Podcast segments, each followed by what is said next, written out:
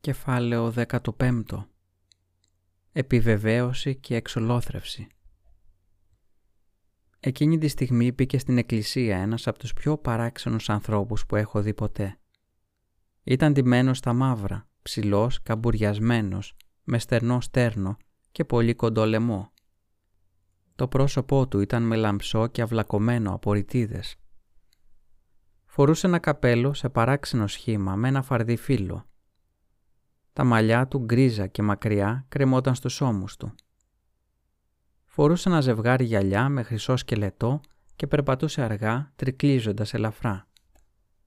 Στο πρόσωπό του, που άλλοτε ήταν στραμμένο προς τον ουρανό και άλλοτε σκυμμένο προς το χώμα, ήταν αποτυπωμένο μόνιμα ένα χαμόγελο.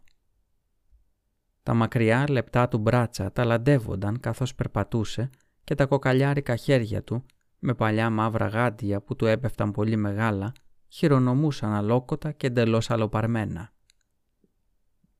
«Ο ίδιος άντρας, αναφώνησε ο στρατηγός με φανερή αγαλίαση. «Αγαπητέ μου Βαρόνε, δεν ξέρετε πόσο χαίρομαι που σας βλέπω. Δεν ήλπιζα να σας ξαναδώ τόσο σύντομα».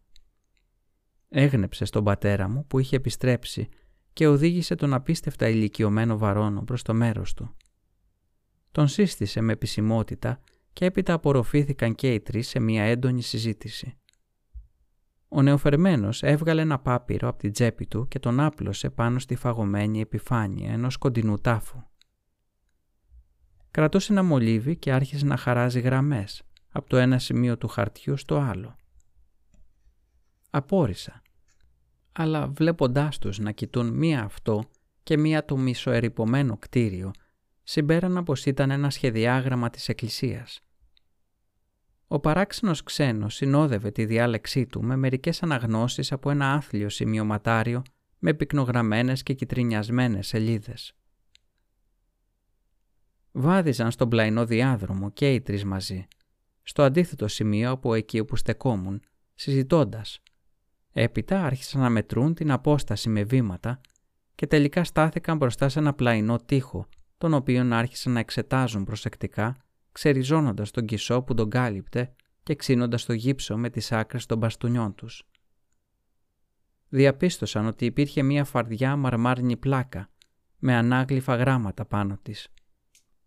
Με τη βοήθεια του ξυλοκόπου που είχε επιστρέψει πριν λίγο, αποκαλύφθηκε η επιγραφή πάνω στο μνήμα και ο χαραγμένος θηρεός, που αποδείχτηκε πως άνοικε στο χαμένο προπολού τάφο της Μυρκάλα, κόμισες Κάρνσταϊν. Ο στρατηγός ύψωσε τα χέρια και το βλέμμα του στον ουρανό, ευχαριστώντας βουβά το Θεό. «Αύριο», τον άκουσα να λέει, «ο εντεταλμένος θα είναι εδώ και θα οργανωθεί η Ιερά Εξέταση, σύμφωνα με τις επιταγές του νόμου». Έπειτα στράφηκε στον ηλικιωμένο Βαρόνο και σφίγγοντας θερμά το χέρι του είπε «Βαρόνε μου, πώς μπορώ να σας ευχαριστήσω; Πώς μπορούμε να σας ευχαριστήσουμε όλοι; Θα απαλλάξετε αυτή την περιοχή από μια πανούκλα που μαστίζει τους κατοίκους της εδώ και περισσότερο από έναν αιώνα. Δόξα τω Θεώ, επιτέλους εντοπίσαμε το φοβερό αυτό δαίμονα. Ο πατέρας μου οδήγησε παράμερα τον ξένο και ο στρατηγός ακολούθησε. Ήξερα ότι τους είχε απομακρύνει για να τους διηγηθεί την περίπτωσή μου χωρίς να ακούω. Εξάλλου τους έβλεπα να μου ρίχνουν κλεφτές ματιές.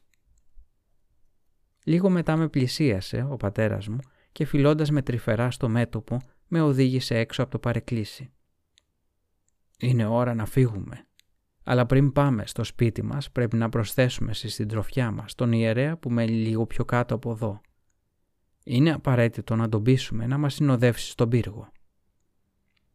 Σταθήκαμε τυχεροί σε αυτό και εγώ ένιωσα ανακούφιση όταν φτάσαμε επιτέλους σπίτι, όντας κυριολεκτικά εξουθενωμένοι αλλά η ικανοποίησή μου μετατράπηκε σε ανησυχία όταν ανακάλυψα ότι δεν υπήρχαν νέα από την Καρμίλα. Κανείς δεν μου είχε εξηγήσει τη σκηνή που εκτελήχθηκε στην ερυπωμένη εκκλησία και ήταν φανερό ότι ο πατέρας μου δεν σκόπευε να μου αποκαλύψει ακόμα αυτό το μυστικό. Η δυσίωνη απουσία της Καρμίλα έκανε ακόμα πιο τρομακτική τη θύμηση της σκηνής που είχε προηγηθεί. Έγιναν ιδιαίτερες ετοιμασίες για αυτή τη νύχτα Δύο υπηρέτριες και η κυρία Περοντών θα έμεναν στο δωμάτιό μου, ενώ ο ιερέας με τον πατέρα μου κρύφτηκαν στο μπουντουάρ μου. Ο ιερέας είχε κάνει μερικές τελετουργίες εκείνο το βράδυ, τη σημασία των οποίων δεν καταλάβαινα περισσότερο από όσο καταλάβαινα το λόγο των εξαιρετικών προφυλάξεων που λαμβάνονταν για την ασφάλειά μου όσο κοιμόμουν. Τα κατάλαβα όλα λίγες μέρες αργότερα. Η εξαφάνιση της Καρμίλας συνοδεύτηκε από μία διακοπή στα νυχτερινά μου μαρτύρια. Ίσως έχετε ακούσει για την τρομερή δυσιδαιμονία που κυριαρχεί στην Άνω και κάτω στη Ρία, στη Μοραβία, τη Σιλεσία, στην Σερβία, στην Πολωνία, ακόμα και στη Ρωσία, τη δυσιδαιμονία του Βρικόλακα. Αν είναι αξιόπιστες οι μαρτυρίες ανθρώπων που καταθέτουν με κάθε περίσκεψη και επισημότητα μπροστά σε αμέτρηπτες επιτροπές, που η κάθε μια αποτελείται από πολλά μέλη, επιλεγμένα για την ευφυΐα και την ακαιρεότητά τους, και τα οποία συντάσσουν αναφορές πιο ογκώδεις ίσως από αυτές που υπάρχουν για κάθε άλλη κατηγορία υποθέσεων. Είναι δύσκολο να αρνηθεί ή ακόμα και να αμφισβητήσει κανείς την ύπαρξη των βρικολάκων. Εγώ προσωπικά δεν έχω ακούσει άλλη θεωρία που να εξηγεί αυτά που βίωσα και στα οποία έγινα μάρτυρας, από αυτή που δίνεται από την παλιά και τεκμηριωμένη δοξασία της περιοχής. Την επόμενη μέρα άρχισαν οι διαδικασίες στο παρεκκλήσι Κάρνστάιν. Ο τάφος της κόμισας Μυρκάλα ανοίχτηκε. Στο πρόσωπο που αποκαλύφθηκε μέσα στο φέρετρο, ο στρατηγός και ο πατέρας μου αναγνώρισαν τη δόλια και πανέμορφη καλεσμένη τους. Η όψη της, ότι είχαν περάσει 150 χρόνια από την κηδεία της, είχε τα χρώματα και τη ζεστασιά της ζωής. Τα μάτια της ήταν ανοιχτά και το φέρετρο δεν απέπνεε τη συνηθισμένη μυρωδιά σύψης. Οι δύο γιατροί που ήταν παρόντες, ο ένας επισήμως, ο άλλος εκ μέρους του διοργανωτή της έρευνας, επιβεβαίωσαν το απίστευτο γεγονός ότι υπήρχε ανεπαίσθητη αναπνοή και ανάλογη λειτουργία της καρδιάς. Τα μέλη κάμπτονταν χωρίς δυσκολία. Η σάρκα διατηρούσε την ελαστικότητά της. Το ανατριχιαστικότερο ήταν ότι το μολυβένιο φέρετρο ήταν ξέχυλο από αίμα, μέσα στο οποίο και σε βάθος σχεδόν 20 πόντους ήταν βυθισμένο το πτώμα.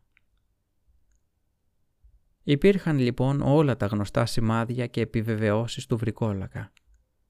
Σύμφωνα με την παλιά συνήθεια έβγαλαν το φρικτό πλάσμα από το φέρετρο και τη στιγμή που κάρφωναν ένα αιχμηρό παλούκι στην καρδιά του, έβγαλε μια διαπεραστική κραυγή σαν αυτή που θα έβγαζε ένα ζωντανό πλάσμα στην επιθανάτη αγωνία του. Έπειτα έκοψαν το κεφάλι και ένα κύμα αίματος ανάβρισε από τον ακροτηριασμένο λαιμό. Το σώμα και το κεφάλι τοποθετήθηκαν τελικά πάνω σε μια στίβα ξύλα και έγιναν στάχτη, την οποία έριξαν στο ποτάμι. Έτσι αυτή η περιοχή δεν δέχτηκε ποτέ πια επιθέσεις κάποιου βρικόλακα. Ο πατέρας μου έχει ένα αντίγραφο της αναφοράς της Αυτοκρατορικής Επιτροπής με τις υπογραφές όλων όσοι ήταν παρόντες σε αυτή τη διαδικασία, μαζί με την επιβεβαίωση της δήλωσης. Από αυτό το επίσημο έγγραφο στοιχειολόγησα την αναφορά αυτής της τελευταίας σοκαριστικής σκηνής.